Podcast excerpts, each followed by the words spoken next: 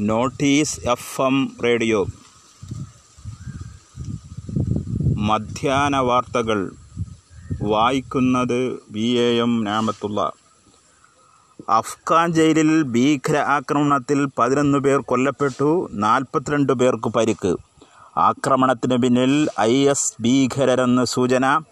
കിഴക്കൻ അഫ്ഗാനിലെ ഗൽഹർ പ്രവിശ്യയിൽ ജലാൽബാദ് ജയിലിന് നേരെയാണ് ആക്രമണം. ജയിൽ വളപ്പിൽ ചാവേർക്കാർ ബാംബ് സ്ഫോടനത്തോടെയാണ് ആക്രമണം തുടങ്ങിയത്.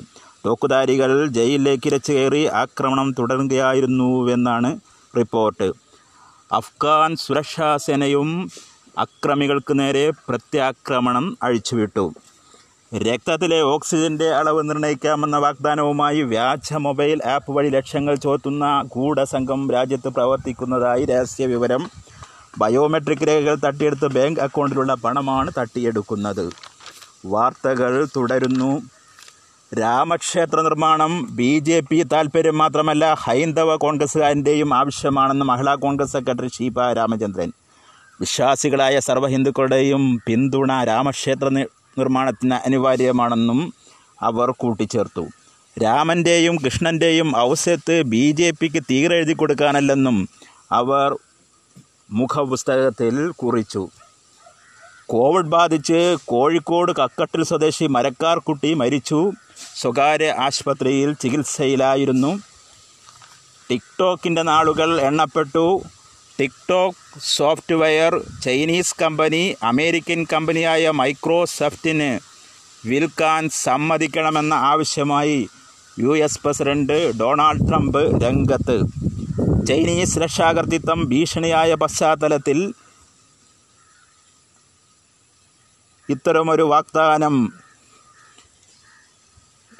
ചൈനീസ് ആപ്പ് മേധാവികൾ സ്വീകരിക്കുമോ എന്ന് കണ്ടറിയണം. രാജ്യത്ത് കോവിഡ് കേസുകൾ പതിനെട്ട് ലക്ഷം കവിഞ്ഞു. പതിനെട്ട് ലക്ഷത്തി മൂവായിരത്തി അറുന്നൂറ്റി തൊണ്ണൂറ്റിയാറ് പേർക്കാണ് കോവിഡ് രോഗബാധ. ആകെ മരിച്ചവർ മുപ്പത്തി എണ്ണായിരം ഇരുപത്തിനാല് മണിക്കൂറിനകം അര ലക്ഷത്തിൽ പരം രോഗികൾ. മൊത്തം അമ്പത്തി രണ്ടായിരത്തി ഏഴു പേരാണ് രോഗികളായത്. പ്രതിദിന കോവിഡ് കേസുകളിൽ നേരിയ കുറവ് അനുഭവപ്പെട്ടുവെങ്കിലും അമ്പത്തിരണ്ടായിരത്തി തൊള്ളായിരത്തി എഴുപത്തിരണ്ട് പേർക്ക് രോഗം ബാധിച്ചു എന്നാണ് ഏറ്റവും പുതിയ കണക്കുകൾ സൂചിപ്പിക്കുന്നത്. ആഗോളതലത്തിൽ ഒന്ന് ദശാംശം എൺപത്തിരണ്ട് കോവിഡ് കോവിഡ് രോഗികൾ മരണം ഏഴു ലക്ഷത്തിലേക്ക് ഒരു ലക്ഷ ഒരു കോടി എൺപത്തിരണ്ട് ലക്ഷത്തി മുപ്പത്തിനാലായിരത്തി തൊള്ളായിരത്തി മുപ്പത്താറ് പേരാണ് കോവിഡ് ബാധിതരായുള്ളത്. പത്ത് ദശാംശം അറുപത്തിനാല് മില്യൺ കോവിഡ് ബാധിതർ സുഖം പ്രാപിച്ചതായും റിപ്പോർട്ടുണ്ട്. ആസ്ട്രേലിയയിലെ വിക്ടോറിയയിൽ കോവിഡ് രോഗം സംസ്ഥാന ദുരന്തമായി പ്രഖ്യാപിച്ചു. ഇറാന്റെയും യു എയുടെയും വിദേശകാര്യമന്ത്രിമാർ ആഗോള കോവിഡ് വ്യാപന ഭീഷണി ചർച്ച ചെയ്തു. പെരുന്നാൾ സുദിനത്തിൽ ആശംസകൾ കൈമാറുന്ന വേളയിലാണ് വീഡിയോ കോൺഫറൻസ് വഴി ഇരുവരും ആശംസകൾ കൈമാറിയത്. യു എ ഇ വിദേശകാര്യമന്ത്രി Sheikh Abdullah bin Zayed Al നഹിയാനും Iran വിദേശകാര്യമന്ത്രി മുഹമ്മദ് ജാവേദ് ഷരീഫുമാണ് ചർച്ച നടത്തിയത്. വാർത്തകൾ കഴിഞ്ഞു. അടുത്ത വാർത്താ ബുള്ളറ്റിൻ ഈവനിംഗ് ന്യൂസ് കേൾക്കാം.